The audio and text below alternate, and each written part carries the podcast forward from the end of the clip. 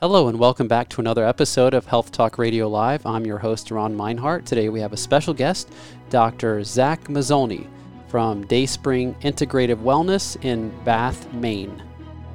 Dr. Zach, thanks so much for joining me Absolutely. in this uh, little podcast we're going to do on the coronavirus. We're thankful for those of you who might be watching live soon or uh, watching this even afterwards on Facebook or YouTube.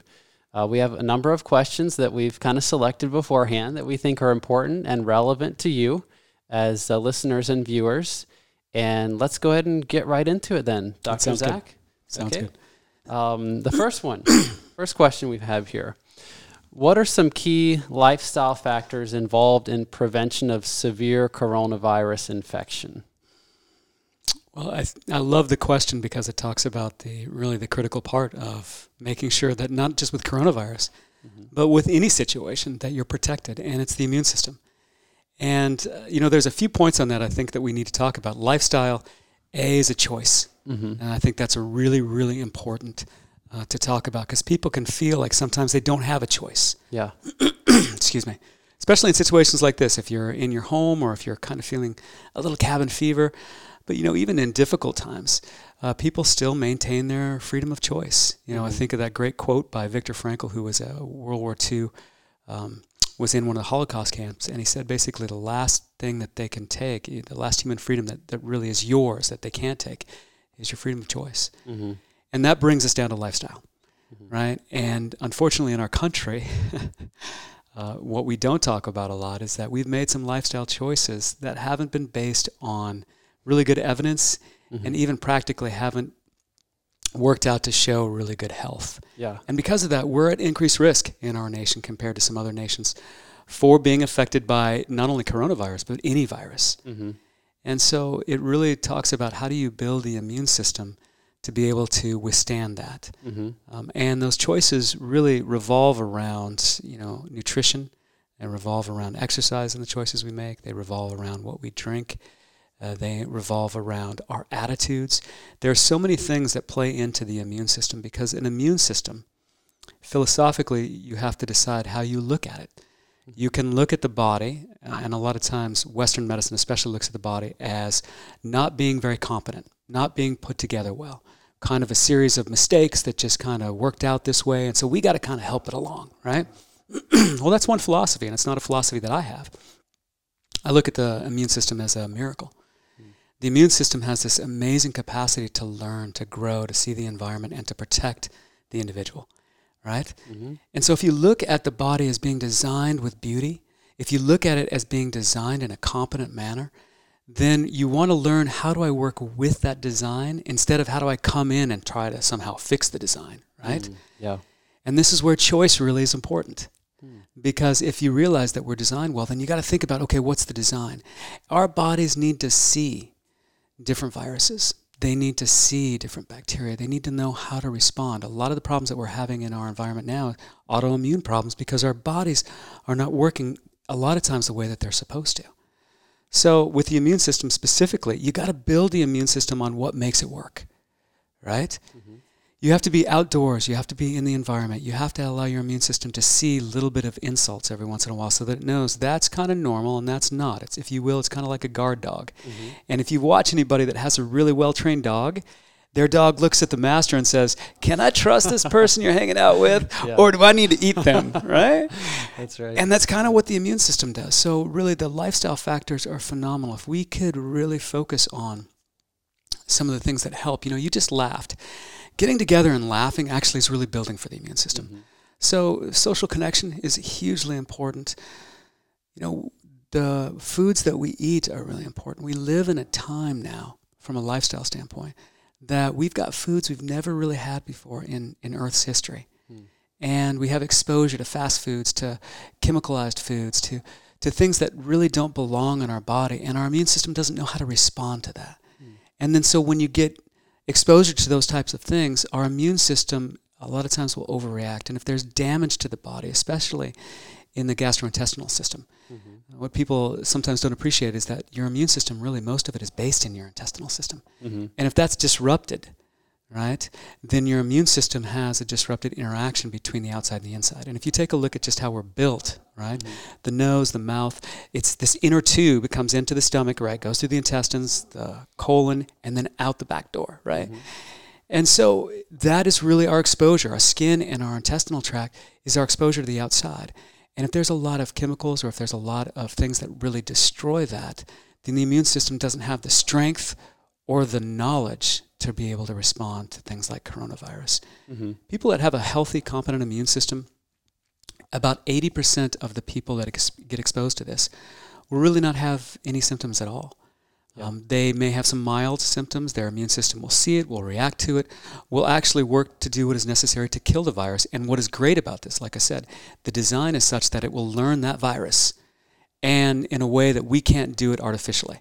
Because we'll pick one or two parts of that virus artificially, but mm-hmm. our body sees all of it mm. and builds specific antibodies to mm. react to all of it. Mm. So that we see it again, even if it's morphed a little bit. If yeah. we see it again, not all of it's morphed. Yeah. And our body will understand the, the parts that are not morphed, and then we'll learn the new ones. So again, this design is phenomenal mm. as long as we support it. Yeah. Right? So those lifestyle factors really, really important. I think, you know, to get into the specifics, I know that you talk about this, I do as well.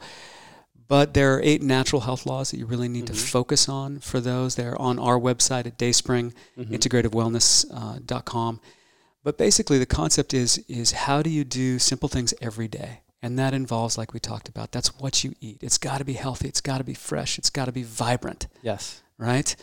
It's got to be the way that it was designed to be mm-hmm. right? So not chemicalized, not highly processed, not stripped of its nutrient value. Okay, so we have to have that. You have to eat it at the right times, mm-hmm. right? Uh, one of the big things now that we talk about is uh, intermittent fasting, which I love. I love the concept, but people will say, "Well, I'm going to intermittent fast when it works for me." well, you know, your body has a certain rhythm, and you've yes. got to work within the rhythm of your body to eat at the right times, with the right amount of spacing, and the right foods, and the right amounts, right? The way that we do it in America, huge dinner at night, late, we don't sleep, right? And then sleep hurts the immune system. We wake up tired, we're fatigued. We need something to get us going. So what do we do? I got to get some coffee or something exactly. to push me, right?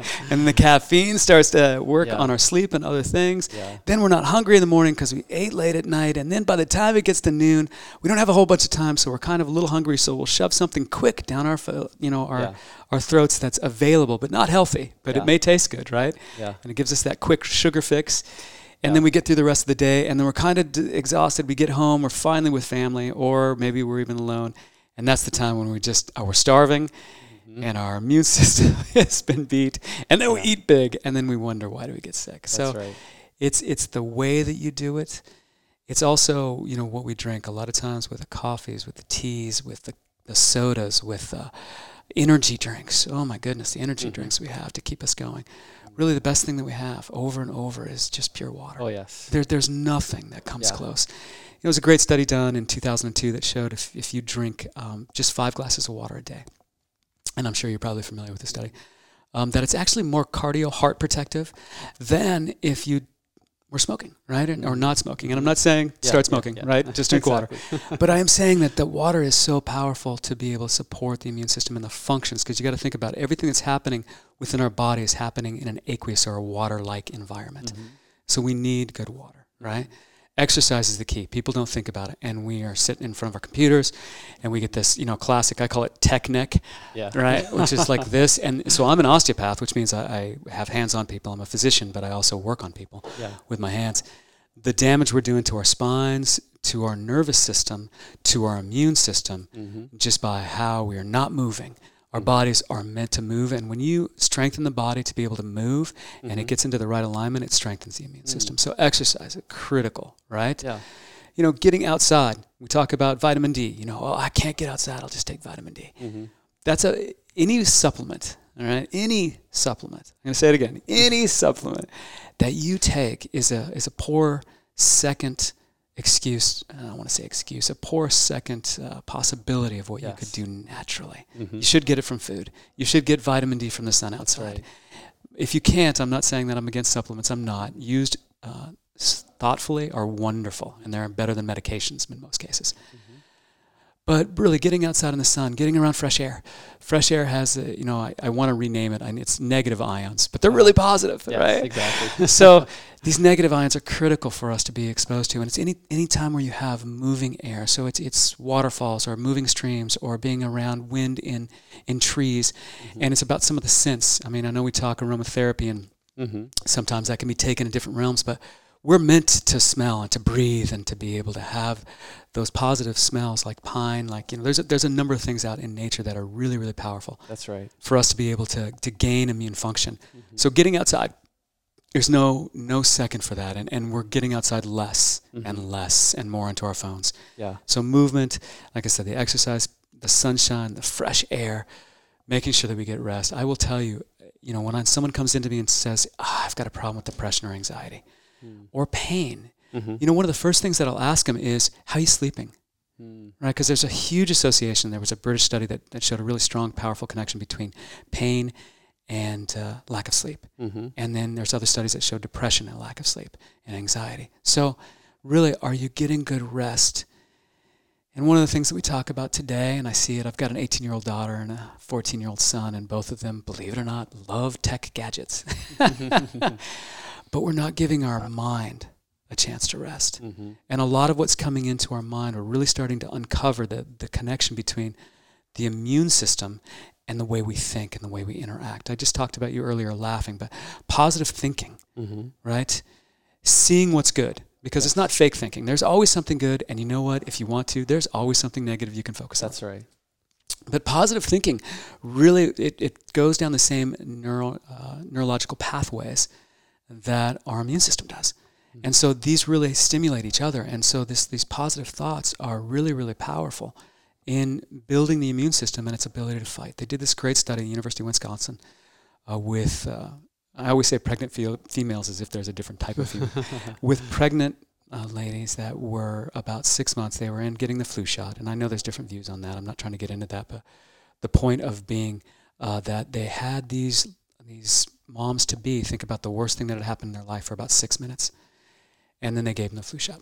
And they had the other moms think about um, the best thing that had happened in their life for about six minutes, and then they gave them the flu shot. The response, the immune response to the flu shot for the women that thought positive thoughts Mm. was 50% greater than the other women. Six minutes, Mm. right? So the power of what you think. Don't don't ever think that what you think isn't important. That's right. well, the, the Bible tells us a merry heart doeth good like a medicine, Oh, but a better. broken spirit drieth the bones. it does better. The bone marrow is the source of the immune system. It is well, and and so just uh, those pathways that you know we we want to separate um, our body from our mind from our spirit, and you can't. No. They're they're connected. So, you know, anytime that someone comes in, I think it's a great point.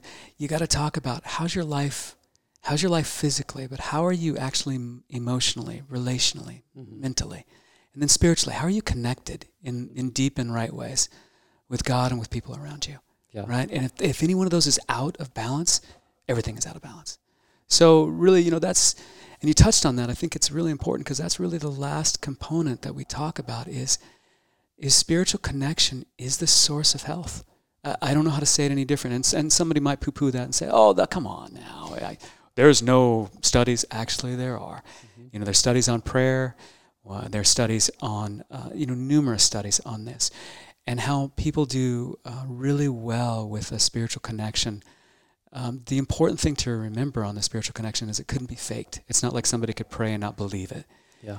You had to have a sincere desire to connect with your understanding of what God is. Mm-hmm. And I know that this is a delicate area, and I'm always very delicate with my patients on this. I am strongly Christian. I mean, I know for me, there's no doubt in my mind on who Christ was. Mm-hmm. But I also know everyone has to walk their own walk. And so the power that I see in, in Jesus is the love that was so clearly demonstrated. Love never fails Mm-hmm. for your immune system, for protecting you against coronavirus, Yeah. for your relationships. It is always the right answer. Mm-hmm. So making sure that that spiritual connection between you and God, and, and I challenge our listeners, ask, Mhm. and you will find out that God is good. Mhm. That's and. God loves you. And if you just earnestly ask for God to show you, it, it will happen. You know, He guarantees it in the Bible. I'm telling you, do it personally. Right? You may think it's just a book. Do it personally. See, yes, this is real. This works. Yeah. People that do that, they have stronger immune systems. And the interesting thing is, is I will tell you, even those people that say, well, you know, Christians get sick and, and die. Yes, true. Um, but I will tell you, people that have a good spiritual connection, those are the people that are the inspirations when they get sick because they still have a hope and they still have love and they still have interactions. And I would ask, you know, the deeper question this is what I ask my patients what's the purpose of life? Isn't it to really get to that point where you really experience those kind of deep, loving connections with, with God and with others? Mm-hmm. And if you found that, I will tell you, you found the heart of the purpose of life here, in my mind. Yeah. Right? So I know that's that's kind of pulling away, but but really it draws back into really how do you meet coronavirus? Because the question too, and, and you see it and I see it. Yeah. Are you meeting coronas, coronavirus with? I see this in the in the looks of the people that I come across. Because if I'm starting to get close to yeah. six feet, their eyes get this big, and they go, "Whoa!" Are you yeah. meeting this virus with fear? Mm-hmm. You're hurting your immune system. That's or are right. you meeting this virus with confidence to know that I have a strong immune system? I'm designed to be well. I can be in difficult situations and I'll be okay. Mm-hmm right? Yeah. And that even if there's a, a, problem, I just fell off a ladder two days ago. Yeah. And and it was it's interesting because I was up too high and I was kind of pushing the limits and I knew in my my back of my mind, you're pushing here. Mm-hmm. and I fell and it was a great lesson. But how do I look at that? Am I angry? No, I hurt my knee real bad, but I'm really thankful. Slow down, think about what you're doing, obey. And I know that's a tough word for people. Follow, trust, obey the things that you know are right, if you do and you make those good choices, if our country were to make those good choices, this coronavirus wouldn't be nearly as big as it is right now. That's right. Right. So I think that I love your question because that is the heart mm-hmm. of really how to meet this coronavirus, not with fear, mm-hmm. but with confidence and with self responsibility to say, I'm going to make some choices to not only make myself healthier, but I am going to be responsible by doing it and sharing it to make my world around me healthier. That's right. I completely agree, and and I think that um, we need to make sure our listeners and viewers understand that faith inspires action. And this is the kind of action we want action that's not motivated by fear, action that's motivated by love, mm-hmm. by trust. Yes. And this is really natural. I mean, we talk about the, the laws of health. People think, well, what's natural? You know, what's natural for you is not natural for me. Right. Uh, but ultimately, what is natural, I believe, is how we were created to be. Absolutely. And we were created to love and trust our Maker, to have loving and trusting relationships with each other, yes. to be motivated by love, to experience the creation, the wonderful creations of God, mm-hmm. um, to be outside in the fresh air, to satisfy our thirst with water. Yep. Um, all of these things, they're, they're, we, we think of them maybe as laws, but eh, they're just. Um, they're pathways that got pathways of happiness, I guess you could say. That's a great way to put um, it. Uh, pathways of pleasantness. And when we study in the Bible, like uh, Psalms 91, we, we find that there are prophecies of pestilence that are going to befall us in this world. Mm-hmm.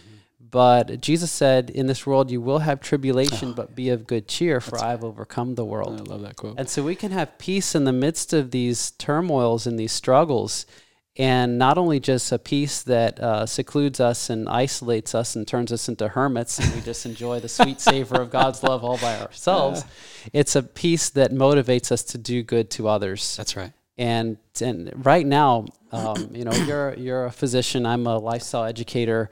Uh, right now, I see a, a, wonderful window of opportunity. Some people think, well, mm. we should be afraid, and this is a terrible calamity. Yes, it is a terrible calamity that's befallen us. Mm-hmm.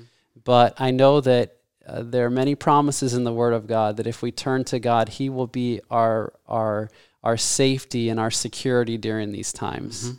and we don't have to fear. No. And so this is a beautiful message, and it's a wonderful opportunity not only for us to share, but also viewers and listeners, because I'm sure that there's at least one healthy lifestyle tip that you know of that you can share. You know, Jesus told his disciples, if you if you give a glass of cold water to a young boy in my name, you certainly will not lose your reward. Right. So these simple things that we know, we need to share them and share them in the spirit of love. Mm-hmm. Because if it's shared in the spirit of fear or anger or hostility, uh, uh we're up in Maine right now. I heard of a report of someone uh, blocking an entrance. To mm. we'll get into that. Oh yes. Uh, so people that had recently moved in the area could not leave and infect others with the coronavirus if that were, were possible. Mm-hmm. Um, this is not the kind of action that we want to prompt. No. And that's an action, and I can understand why people are doing that, even though it seems outlandish. Right. Um, it's because they're afraid. They are.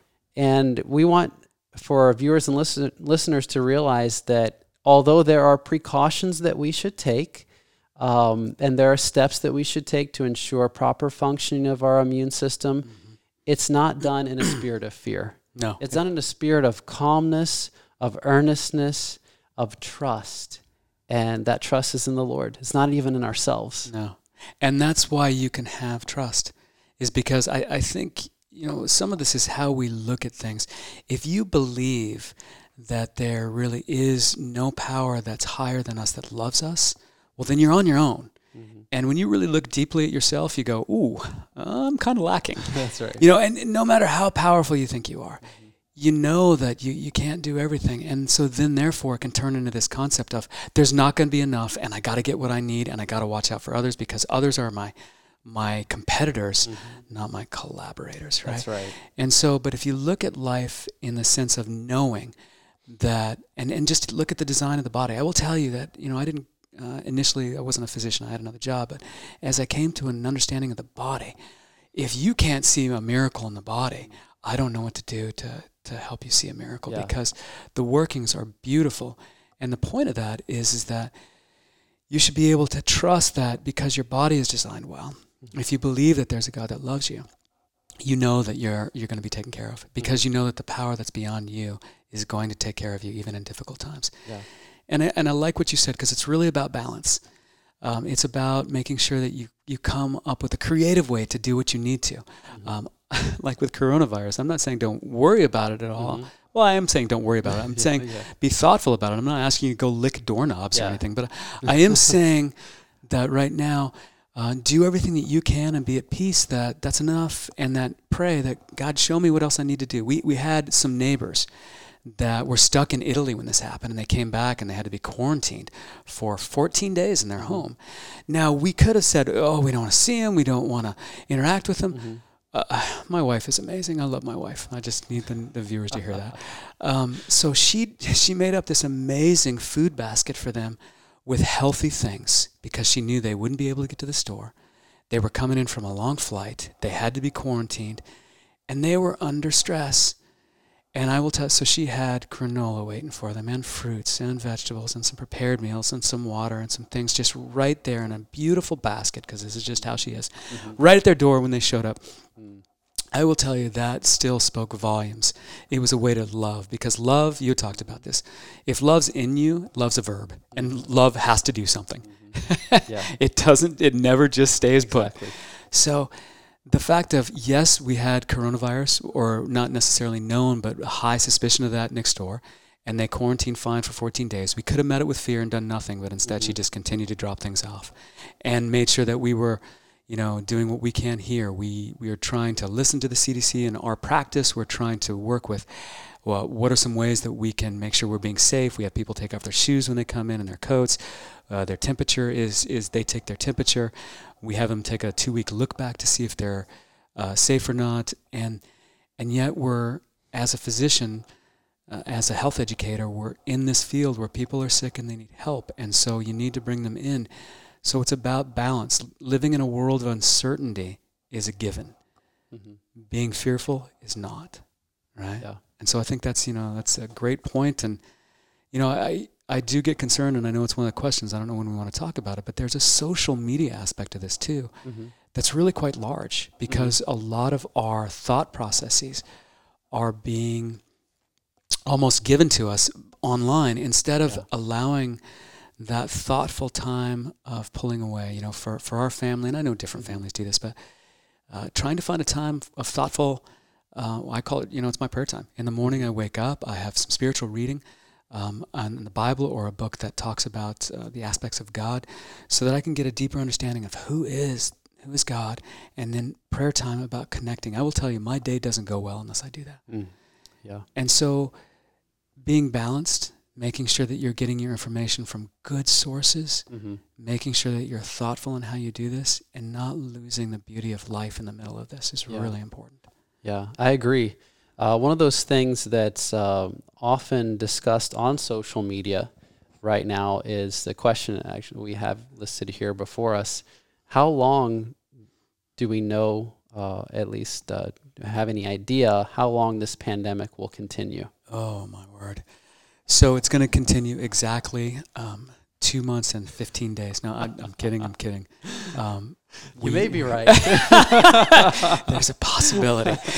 so you know, on this, uh, we don't know. I think you know there's there's different components of this current pandemic that are not really following classically historically what we've done. Mhm. Certainly, you know, you can compare it to the 1918 flu epidemic. And realistically, if you take a look at some of the ways that that was transmitted, there's an argument that the transmissibility rate of that was was on par with this. It was very, very contagious. Mhm. There was a lot of concern. Certainly, people, you know, at that point were wearing masks and and we're doing precautions, but there wasn't the kind of national changes that we've seen with this. Mhm. There wasn't the discussion of uh, forced closures at home or of businesses. Uh, there was not the the concept of bringing out the military. There wasn't the concept of martial law possibility. So this there are different factors that are playing into this, and then the question is, uh, you know, this is a new virus. Mhm. It's going to spread. I think that's the safest thing to just share with people. It's going to spread. And unfortunately, there are going to be deaths, as there are with flu virus every year. Mhm. Uh, still, you know, there was last I read there was 38 million cases in the United States of flu virus this year, and I think around 23,000 deaths on one source. Um, so we have flu deaths every year. We have an awareness of these viruses. The question is, how are we going to do this, and then how long is it going to last? Well, I think a lot of it is depends on how we look at it, and that's why I'm bringing that up. Do we look at this as we're going to stop this virus? Well, Mhm. good luck, because I'll tell you that this virus has the capacity to stay on solid surfaces for a period of time, Mhm. and and people may not know that they're shedding it when they have it. Mhm. This is going to get around the world. It already has. Yeah. It gets back to our first point. Are you fearful of getting this, or do you believe that once you get this, your body will understand how to fight it and you'll be okay? Mhm. That will determine how long this goes.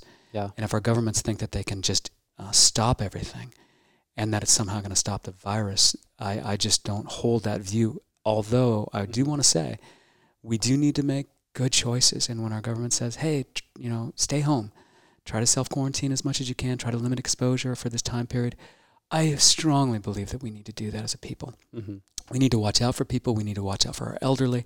We need to take them food maybe so that they're not having to go out in this. We need to watch out for people who are respiratory compromised. We need to love each other practically and Yeah. take self responsibility. But that comes from the person. Mhm. The length of this virus and how we react to that, that kind of comes from more of our governmental authorities. Yeah. And, you know, the question is where are they getting their data from? And this is a hard thing. What do you base it on historically? We Mhm. don't. This could easily last longer than people think. I know initially we thought, okay, a few weeks, and now maybe, oh, a month, and then more recently, maybe a few months. We have to be prepared for the balance of what this is going to do and how this is going to impact us uh, environmentally, how this is going to impact us on our health, how this is going to impact us financially. Mhm. Those are a lot of heavy burdens to to bear for our government, and I'm in prayer for the leaders Oh, of our government. Definitely. They have big choices to make on people being unemployed versus you know trying to protect the, the populace, and and the important part of that is not only the economic, but if someone loses their house and they're homeless and they can't afford good food, that person is going to get sick way more than the person that that same person was when they had a house That's right. and had you know healthier food. So we really have to work together as a community to do this because really our rights are in balance with our responsibilities Mhm. and we need to do both. My hope is that the government will start to really um, consider the importance of that balance Yeah. as we move forward. And I anticipate really that this will be with us for the next several months. Mhm. The economic impact, and I know this is not popular, I think the economic impact, because this is worldwide, is going to be with us for years. Yeah. Um, and you know, I I uh, have had some exposure before with different things. I was a pilot at American Airlines during 9/11, and I flew about. Uh, I flew. It was over in Paris, but I flew that flight a few weeks before, flight 11 before it went in, um, and was crashed. And why I bring that up is that was a, a sector specific thing. That was really about the airlines and, and about terrorism, and that lasted a while. And that was just really the United States. This is much bigger. Mm-hmm. This is affecting the the economies of the world mm-hmm. simultaneously. Yeah.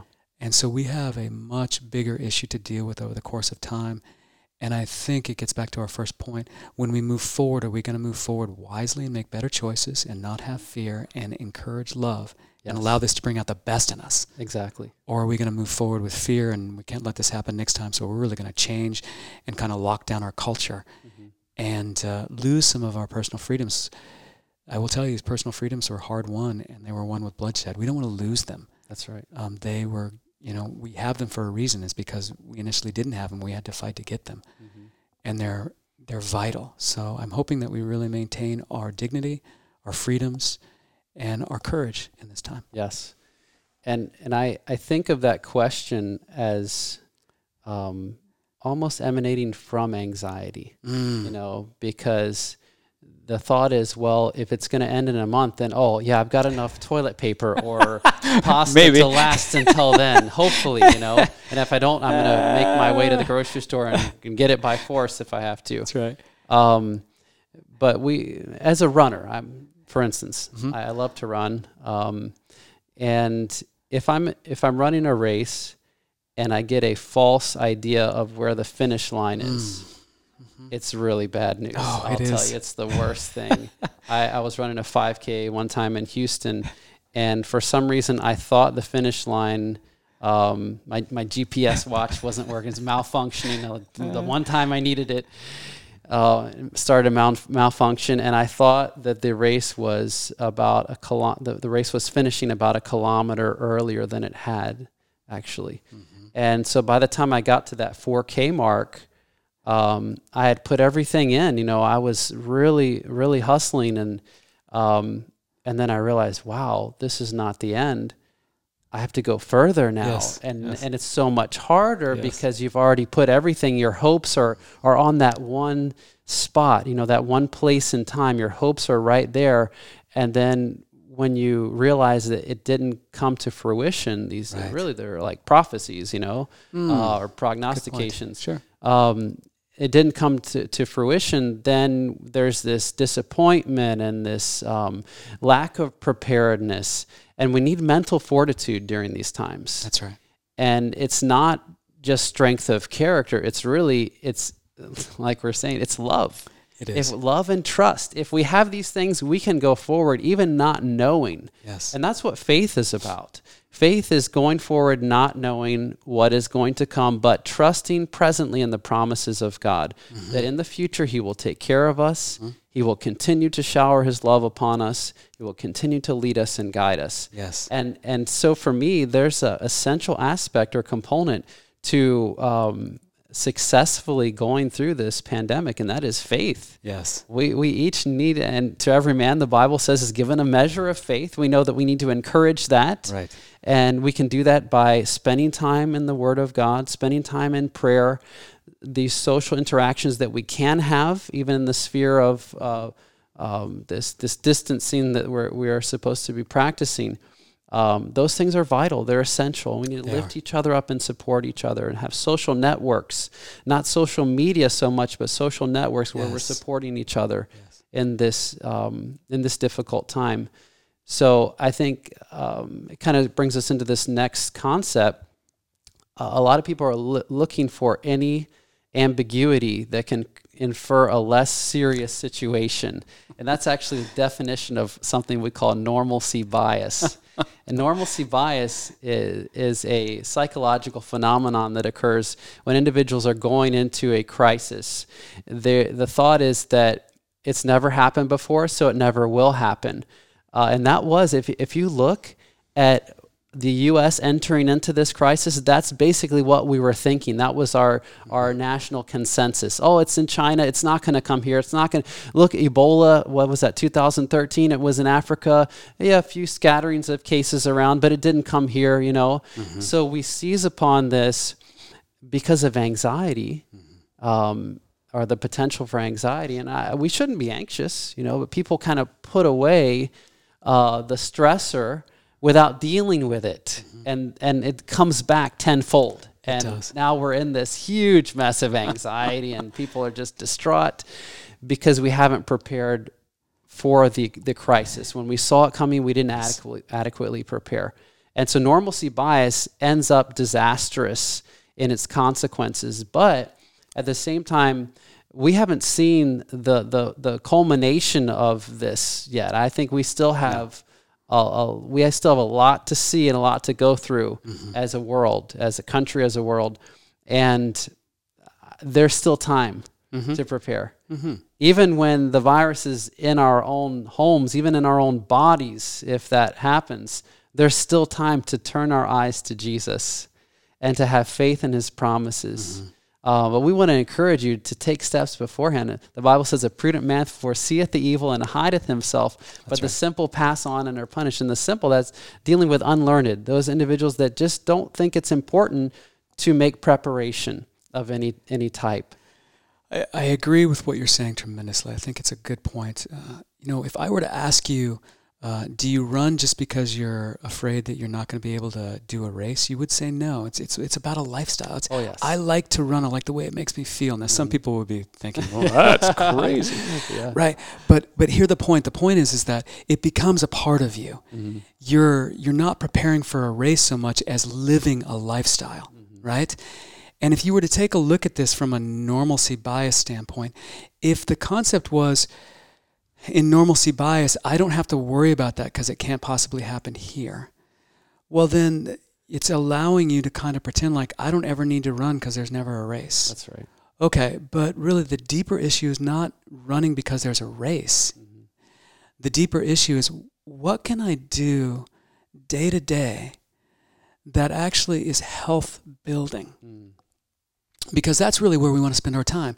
And this is what I get back to with, with a lot of our choices worldwide and even now is we're doing a lot of things that may be enjoyable, but it's kind of like eating fast food all the time. I mean, you can eat chocolate cake all day and you may be okay, but it's never going to provide health. Mm-hmm. The concept being is, is what do you do with your day-to-day life to live in such a way that you know you're doing the important things? Are you spending time with people that you care about and making sure that they know that? Are you spending time actually preparing yourself and sharpening yourself? Mm-hmm. Right? We're supposed to sharpen each other, mm-hmm. we're told. Iron sharpens iron. We're also supposed to really make sure that we're bearing one another's burdens, but, but to do that, we have to be a burden bearer ourselves. Mm-hmm. And what that means is you have to be strong enough to be able to carry somebody's. Yeah. You know, I, uh, I see people a lot of times, they know what they need to do but it seems like it's too much and so the, the tendency is to shut down and i tell people don't do that mm. right give yourself credit for where you are and if there's shame and this is really important shame does not come from god mm. let me say that again shame does not come from god because if you take a look at it historically there was not shame in the garden of eden now, this doesn't mean that you shouldn't feel guilty if you mess up. yeah, of course. but shame, guilt is, hey, I messed up. Uh-huh. Guilt you can do something with. If mm-hmm. you're feeling a little guilty, like, you know, I really need to be preparing more in this area or that area, do it. Mm-hmm. Right? Because that guilt is a blessing. What it says is that there's something that's trying to urge you towards something you're supposed to do, mm-hmm. and you're not. And that's all of us. Yep. All of us have that. Shame is not, I've done something wrong. Shame is, I am something wrong. Mm. Oh, wait a second right? Because there's nothing you can do with that, mm-hmm. right? And so if you're at a point where you're you're wondering what do I do? Again, I'd go back, take an honest look. Really pray about what would be the next best step of health for me. We've talked about some of those now. But when we're talking about how long this is going to last and about what to do about it and about all the anxiety, the anxiety is not going to help you. The shame's not going to help you. You've got to allow that to leave. Mm. Right? We're told be anxious for nothing. I love that. Shouldn't I be anxious for a few things? No. be anxious for nothing. Yeah. But in all things with prayer and supplication. So what we're saying is, is that spend some time in prayer, preparing so that you're living a life of balance now. so that no matter what comes, you feel okay. Right? So for me, what that means is that I have to exercise because now when COVID comes, well, I've done what I can. I eat well. I try to get good rest. I try to do all those eight natural health laws. I've done my part for what I can do. There will always be something lacking in knowledge, in wisdom, in strength. That's okay. Then that's when you, you go to God when you've done what you, you feel impressed to do and you say, okay, what more do I need and, and how will you give me the strength to do that? Because God will. Mm-hmm. And then those are the things that you do to live prepared. So, what does that look like? Well, let's say maybe you're in a point where you want to start a small garden yourself. You know, we did this in World War II, and it was a no-brainer where everyone had their little victory gardens, where yeah. we knew that we were in a struggle together. But the concept was is everybody does their part, and there are little things that we can do to take care. People were living in, in other people's houses when they got kicked out. There's nothing that stops us from having that kind of practical love now, mm-hmm. right? And so the getting prepared is think about your debt, get out of debt, right? Because debt becomes a load that you shouldn't bear, mm-hmm. you know? And it requires you to do certain things that you don't have to. Neck down the things that you think you need, and really, um, I would just had a friend of mine recommend a pie chart. And he said, um, "I love pie charts." I said, "Why?" He says, "I can take a look at my life." And really realize what do I want to spend my time on and what really has value mm. eternally here and what doesn't. And then when I overlay that on what I do with my life, I know where the areas are off. If I say, you know, um, yeah, social media, you know, that should cover maybe two to five percent of my day. And I'm not, I don't even know throwing. I don't do a lot of social media. I'm just mm-hmm. throwing that out. Um, but if I look at it and it's covering thirty percent of my day, mm. I know that I'm not in harmony with integrity of what I'm supposed to be doing. Mm-hmm. That's to me, that's where the anxiety comes from. Yeah, is because people don't feel prepared. They know they're not prepared but the deeper question is if you really spend some time, and now people have time at home, mm-hmm. this is a great blessing. Time oh, yeah. with your family, time to think about things.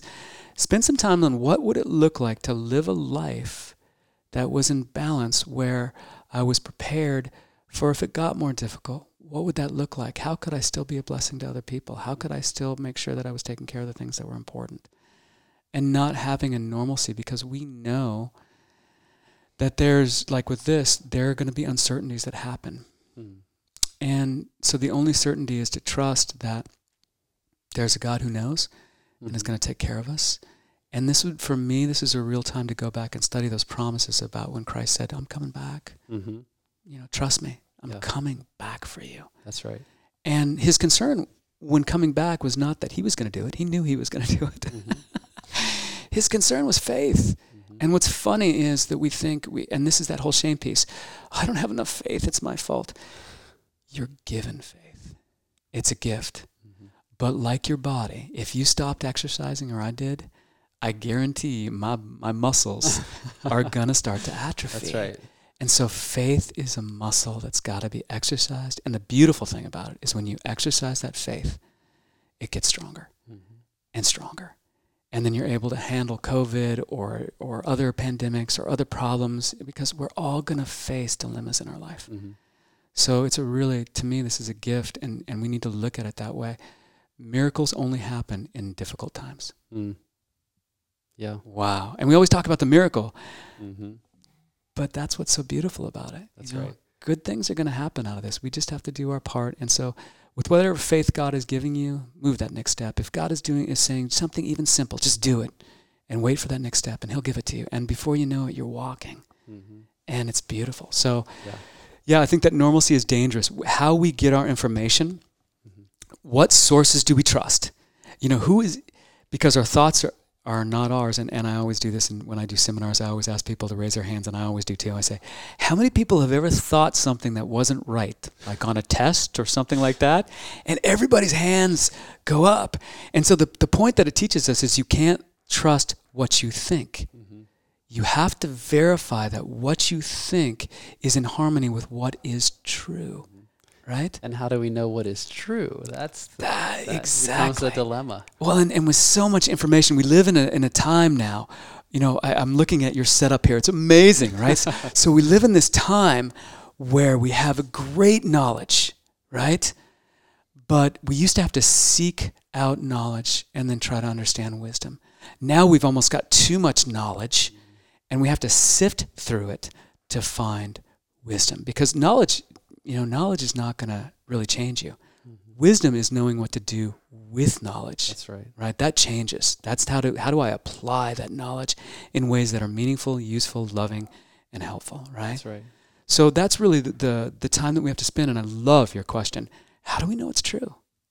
Well, I think you pretty much answered it. Um, we know that the fear of the Lord, or the, the reverence of the Lord, the respect of His word, is the beginning of wisdom. And um, if we want understanding, we study His precepts. We can study the world around us. Uh, but everything comes back into this harmonious whole, right. where um, God is is the foundation of true understanding of science and true understanding of the world around us and seeing that it, it, it really helps to to make sense of things. Yes. They're principles, and we talked about the laws of health. These are really just principles from the Word of God that have been applied outwardly. Um, like there's a concept of temperance, Mm-hmm. which uh, is a, a word little used in these days, a little practiced probably as well, which is the moderation of moderate use of things which are healthy and the abstinence of things which are hurtful. Yes. Um, and that's a principle from the Word of God. We can study numerous Bible characters like Samson, who um, was his, his parents forbidden to, to consume things that would be hazardous to his health or creating an environment that would be hazardous to his upbringing. Um, we, ha- we have other instances of uh, these Bible characters who were brought up with, with, with principles that when they were instilled in their youth, they seemed so innocuous, yet when they grew up with these principles, they became the most able and capable leaders, like Moses, who spent some years with his Hebrew mother and then was in the, the house of Pharaoh for, was it 40, 30, 40 years or something like that. Um, and then he was tending sheep for another 40 years to forget what he learned in Egypt. That's right. The outdoor But- school. Yeah, but but learning those principles and inculcating those into the knowledge that comes in, um, it's kind of like a filter. It's a, a way of processing things. When we we studied the scriptures, and not everything, of course, in the modern world is uh, is expounded upon in the scriptures, but in principle, we know how to deal with these things. That's right. And one of the big issues that we're facing right now is what do we do with our time? Because we have more of it. Um, maybe we're spending more time on social media, and I, I think I, I have a, a fault on that right now. Um, but I'm seeing and I'm reflecting on what we used to say about social media before this pandemic, and that was that it's it's hazardous to your health. Very much so. Uh, it definitely needs to be used in moderation. Um, some people need to totally abstain from it because it just drives them to addiction, to media addiction. Um, so I think that we might have left down, let our guard down a little because it's the way that we connect now with the world around us. But how can we get by that? I'm not saying we should never use social media now. I think there are avenues of, of helping others that are uh, very viable through social media, but it, it's missing something. And I don't know if you if you fully understand what I'm trying to say, but I think I do. You know, I, I am very careful with media, especially with, you know, I'm a family medicine doctor. And so I see the whole age range from birth to death. And I'm very, very careful with media and its impact.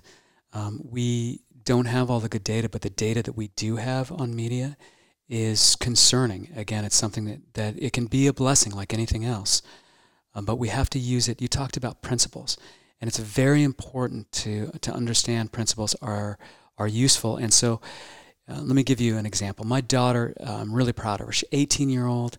She just took her EMT test, national EMT test at 18. She had to be 18 to take it. She took the class at 17. Just loves doing this. What she's realizing, though, in this, and this is what I'm bringing up, is that principles matter. Because when you drive too fast on the highway, even though you thought, oh, that's a stupid law, that's for other people, that doesn't affect me, and you get in an accident because you didn't see the turn ahead, and there was a speed because of the turn ahead, and my daughter has to come in an ambulance and help kind of get you out of your car because you're stuck or maybe injured. Now all of a sudden the rules make sense. The rules were not there to hold you back. And this is what people think of when they think of temperance, which is what you just mentioned. I, for many years, thought temperance was taking away fun things from me so I couldn't be happy. Mm, yeah, I did too. That's a poor, that's a poor definition for temperance. But I got to say that was mine. Yeah. Right? And I was challenged at one point with this because I had somebody share with me the concept that temperance is freedom mm. from making bad choices. Mm. Wow. Totally reframed that concept. Freedom from making bad choices oh my goodness, I've never looked at temperance that way. And when I saw that temperance was freedom, mm. that when I see that, that, that the principles in the Bible are freedom, mm-hmm. freedom to live without shame, freedom to live with love and to not feel bad, freedom to bless someone else and have a, re- a relationship and a connection that's deep mm. and beautiful and trusting and honest why would you want anything else? Yeah. If you were to see God as wanting only your best, and we see this as parents, you know, I'm a parent and I'll tell my tell my kids, you do not want to eat that. you are gonna be sick if you eat that, yeah. right? Yeah. Um, and then they, they, they got to try it, right? Because dad's trying to take something good from them. That's right. And then they get sick, and then you see it. They're like, oh, no, I shouldn't have done that, right? Yeah. And that's kind of with this. You know, I haven't confirmed it, but my understanding is that, that the COVID virus started with eating bats in, in China. Mm-hmm. Well, if you take a look principle wise, that's not a clean meat, right? Biblically. Mm-hmm. And so it's like God saying the same thing don't eat that. That's not going to be best for you. If we looked at God that way, if we looked at temperance that way, if we looked at the Bible that way, this is a manual for your best. Mm-hmm. Oh, you couldn't get enough of it. Yeah. And I will tell you, that's the difference for me because I grew up not wanting anything to do with Christianity, mm-hmm. right? Because I saw it as just rules that were fake. Yeah. And I got to tell you, some people really helped that perception along mm-hmm. because they were they had the knowledge of it, mm. but they didn't have the wisdom and the love of it. Yeah. And and I tell you, you can have the knowledge of Christianity, but if you don't have Christ in you mm-hmm. as a personal relationship, it's meaningless, yeah. right?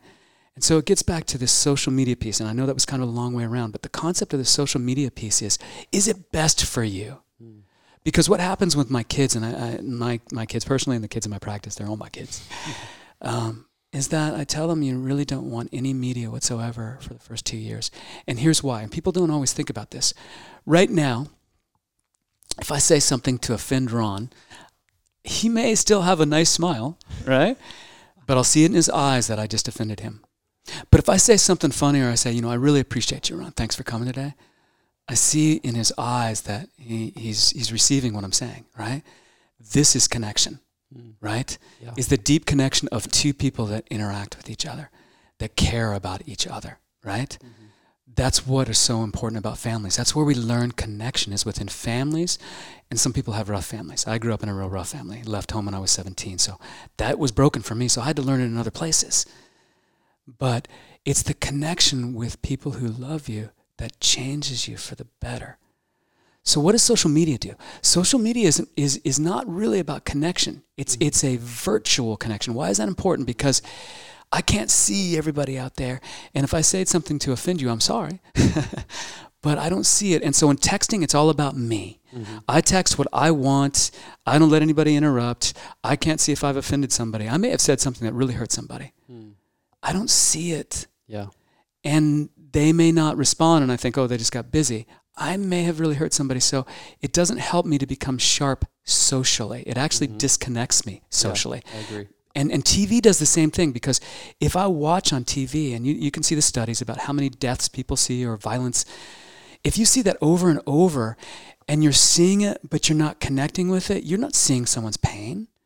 You're not really experiencing this, but you kind of are, and it deadens the circuits. We have a left brain and a right brain which react very differently. And what TV does is it disconnects those two hemispheres.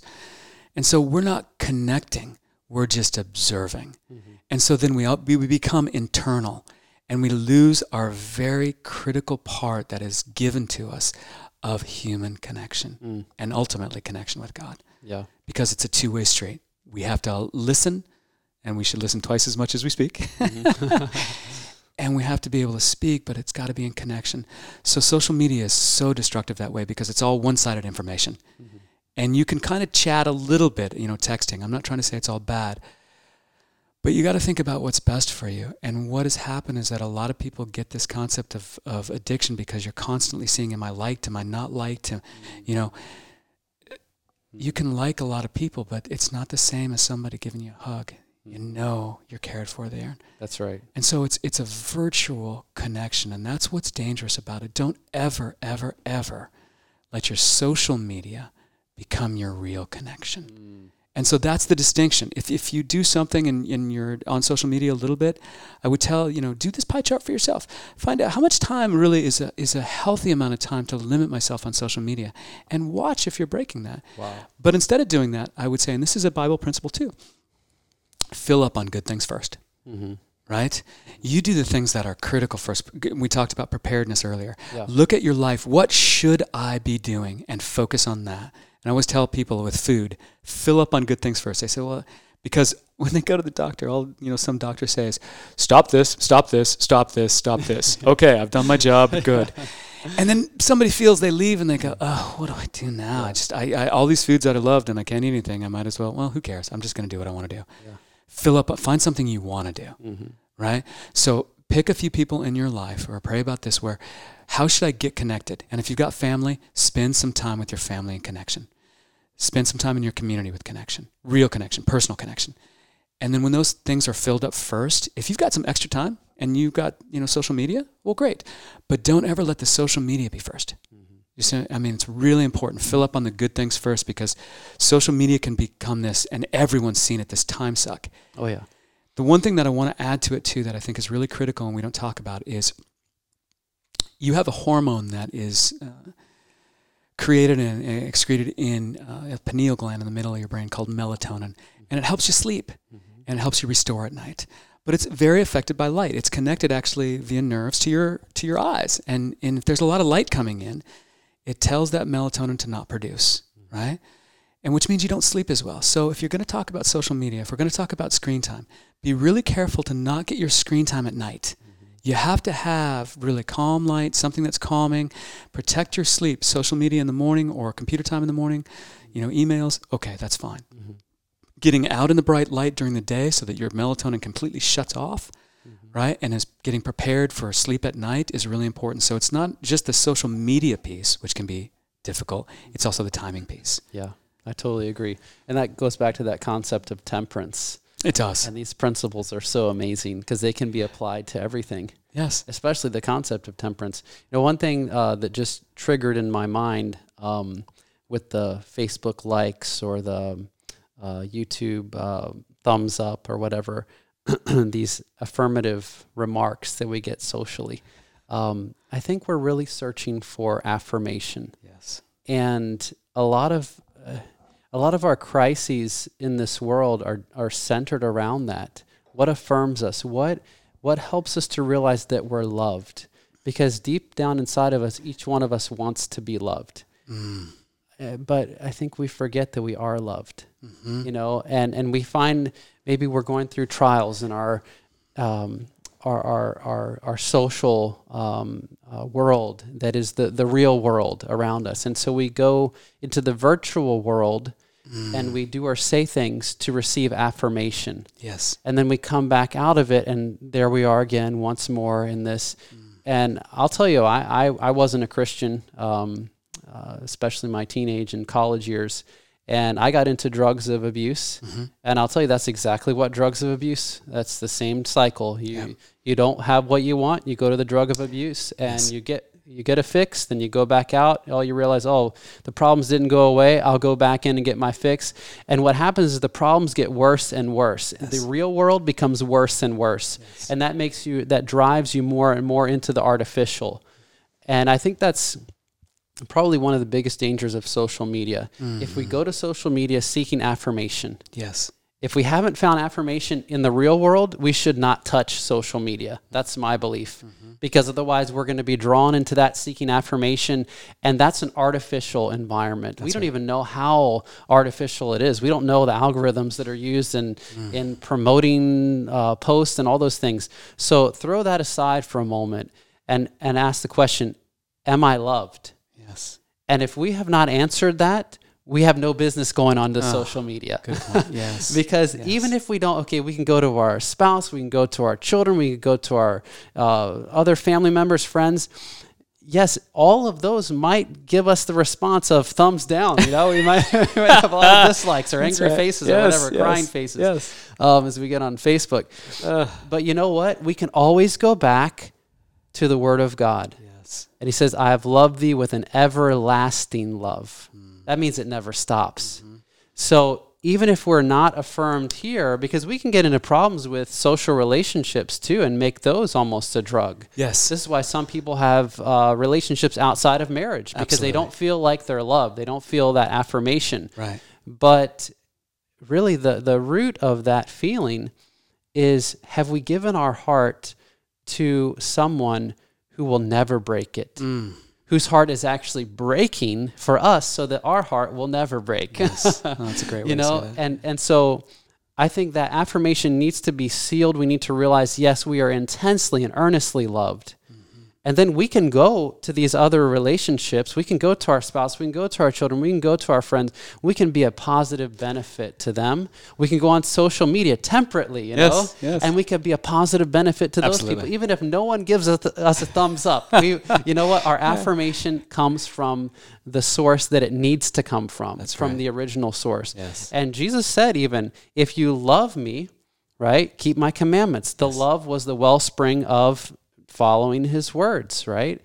And at the same time, if you, by this will all men know that you are my disciples, if you have If love, for one another. Yes, as I've loved Um, you. So these, this, this great love is, is what emanates, I believe, all the other positive social interactions that we can have Oh, yes. and and like you said, not this is not just about Christianity, because God's love transcends religion, Absolutely. uh, and I I believe strongly in the truths of the Word of God, and I'm not discounting that. Right. But His love is shed abroad, Oh, and people respond to that, and and when that affirmation occurs, you find loving people yes. and loving people are are in some shape or form i'd say in the the macro environment they're displaying the character of god Well, you just said something that I think was critical. That was that was beautifully said. Uh, you talked about the character of God. Um, to me, this is the central issue. Uh, if you believe that the character of God is is one of judgment and condemnation, how could you possibly believe that that God loves you? And so, you know, I, I was raised in in a uh, in a home with a Catholic faith, and, and please don't hear that this is Mhm. anything ag- against Catholics. Yeah. Please hear that. This was what I perceived, okay?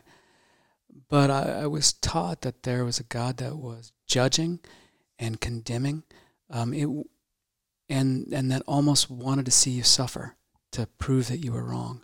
And I got to say, I ran from that God. yeah I, I, I could not conceive of having a relationship with a God that would be that way. When I started to realize that the character of God and who He is is fundamentally different from me, that's a very important point for me. That His love is fundamentally different from my love. It helped me to see that God, and, the Bible tells us this God is love, it's a source. God is good and only good and always good and is the only source of good. If you start to see God's character from the concept of He always loves you because it's who He is, because in our world with social media, and you had said something that I thought was really interesting. You had said, sometimes we think when we get on social media, what do I need to do or say to get liked? Mm-hmm. That's human love. Human, and, and if you look at the Bible, this is really interesting. At, at some point, the reason I bring this up is that we have one word for love, and we say, "Oh, I love ice cream, and I love my wife, and I love my car," as if it's the same word for love, Mm-hmm. and it's not. And and you know, when we take a look at some of the older languages in the Greek language and other languages, they have uh, an amplification of the concept of love right? And if we really understand that, it helps us to see that God loves the entire world. I don't care who you are, you're God's creation, and He loves you infinitely, right? So the love that the Greeks talked about, there was actually several different forms. One was called eros, and eros is just passionate love. Like this is when when you're physically attracted to somebody. There's this sensual pleasure, and that was a, a, component of love, but it wasn't the deepest love. It was kind of the more shallow love, if you will, right? Mm-hmm. And so there's a part of that. We want to be accepted. We want to to have a physical acceptance from people. But then there's another love called kind of a brotherly love, which is where Philadelphia comes from, the city of brotherly love, philos, which is this concept of I love you as a friend, right? And, and that gets a little closer to the ideal of love. And that's kind of, you know, I'll give a little bit and I'll take a little bit. And I'll be nice to you because you're nice to me. Mm-hmm. That is where we're locked in love, I think. And eros is even worse if you know and so some people can get into sexual addiction or they can get into pornography online and that's why it's so powerful mm-hmm. is because you're starting to believe that that's love wow. so we really have to ask ourselves a deeper question what is love mm-hmm. is it human version or physical or just i give if i get because the minute you don't give to me sorry pal i'm cutting you off mm-hmm. right and that's not love mm. right and so if we come in at, at this with our concept if we really don't understand the character of god's love as infinite and unchanging if we think that god only gives to get and if we don't give to him what he wants if we disobey if we didn't do what we were supposed to and that shame piece oh i'm a mistake so therefore god must look at me as a mistake mm. then we're projecting our misunderstanding of love on god mm. But that's not his view, mm. right? So when we get online, this is, I think, the biggest problem in our society. I know that's a big statement, but is of how we love. Is I'm going to get online, and if, if I show a video, if I do something a little edgy or something, and I get all these likes, all right, I'm always seeking after something. So I'll give you whatever you need so that I can get something in return. I'll give you something because I want love back, as if the concept is love only gives to me when I give it to it 1st mm-hmm. Whoa and that you can only love me if I first did something for you. Mm. And that the minute I stop doing something for you, love's gone. Mm. Now, there's this highest form of love, which is agape love, which is God's love. Now, it's only God's love, but here's the great thing if we connect with God through His power, He gives that love inside of us. Mm. Now, agape love's different. Agape love says, Yeah, you made a mistake and you did it 490 times, I'm still going to forgive you mm-hmm. because I love you. And it's it's the commitment of the person to choose to love. Period. Mm-hmm. Always. Wow. If you have that concept of the character of God's love, there is not one thing you can do. There's not one mistake you can make, save one where God's not going to love you. And the only mistake you can make, the only one, is where you say, sorry, God, I don't want your love. Now, he's still going to love you. Mm-hmm. So that doesn't even break his love. He's still going to love you, but he respects you enough to have your freedom of choice. Mm-hmm. So you can still do that, but at any point, at any point, at any point that you say, God, I just want to experience your love. I, I want to seek your face. I want to do whatever is necessary so that I can understand you and follow you. There's nothing you can do to break that love. And if people had that concept, then they wouldn't be looking for love online. Mm-hmm. They wouldn't be looking for love through human relationships. They would realize I am loved, not because of what I've done, but because of who God is. Mm. And therefore, that's a confident love. This is that fear anxiety. It keeps yeah. coming back, doesn't yeah, it? That's right. It's that fear anxiety piece of, well, then I'm not going to get enough love, or I'm not going to get enough of what I need, or so I have to do. I have to do things because at least things I can get because I don't know if I'm going to get loved. Mm. But if you had the concept that God loves me, period, Therefore, I've got the power to do anything I need because God's got my back. Yeah. Well, then you can give love. Even in a time when somebody's being mean to you. Yeah. Just like Christ did. Yeah. And that love, when you taste that, I'll tell you, that's the sweetest thing in life oh, right yes. there. Right? Yeah. And that's that's the solution to the anxiety problem in general. Absolutely. Absolutely. Because we can live day by day. You look at Christ, who knew that he was going to be crucified, the most horrific yeah. ordeal that a human body could go through. and yet he still he was his his his words, his actions, his character exuded the character of love. Yes. You know, the, the utmost exemplification of that character. Sure. And so during this time, we're, we're told that perfect love casteth out fear. That's right. There's no fear in love. That's right. We can go through this, this apparently by worldly standards, ter- uh, horrific ordeal with peace in our hearts. Not because maybe we have enough toilet paper at home or whatever, you know. Even without toilet paper, I'm gonna be okay. Exactly. um, and, and I'm not saying you shouldn't. eh, No, I It's a good thing to have, but uh, ultimately, our anxieties can be put to rest when we have that true knowledge of who God is Yes. and we realize that he loves us and and even though these things are happening in the world around us and this can be in any situation no uh, coronavirus will come and go Yeah. um, but other tribulations and trials will come will take right. its place and so we can we can almost be on this plane of existence that's above the trials and turmoils of the world it's not saying that we don't interact with them because Right. we do but we can be exempt from the anxiety which they engender Yes. and we can be a positive influence upon those around us Absolutely. because that love manifests itself that agape love manifests itself in generosity Yes. in, in deeds of of um, of uh, caring and, and Unselfish and- and service, yeah. unselfish service, and and inspires it awakens nobler uh, purposes in others as well. That's what we need. Yes. That is the solution to the coronavirus pandemic, right there. Absolutely. Yes, absolutely. And uh, I think, you know, people, if they can hear and understand and see the character of God and the power of God, it allows you to get through any of these times, right? And to be useful in these times. So you're right. That is the, the ultimate cure for this. The nice thing about God is He's very practical too. Amen. All right. He gives us the, the tips we need to get through each day. And to be able to, to have it be fun and enjoyable and vibrant and help others as well. That's right. Yeah. That's right. And and that really is what I believe our existence was um, put into being for. Mm-hmm. know, um, and that's really where we get our highest enjoyment. So, Dr. Zach, I want to thank you for taking the time out from your your busy schedule, Absolutely. um, and I want to encourage all of you to take time out to to receive that affirmation that you can only receive from God. He He longs to give it to you. Um, and day by day, His mercies are new. Day by day, His love can be new and newly implanted into our hearts. So I want to encourage you to seek for that solution to the trials and tribulations around you in the Word of God um, and through the Word of God. Thank you.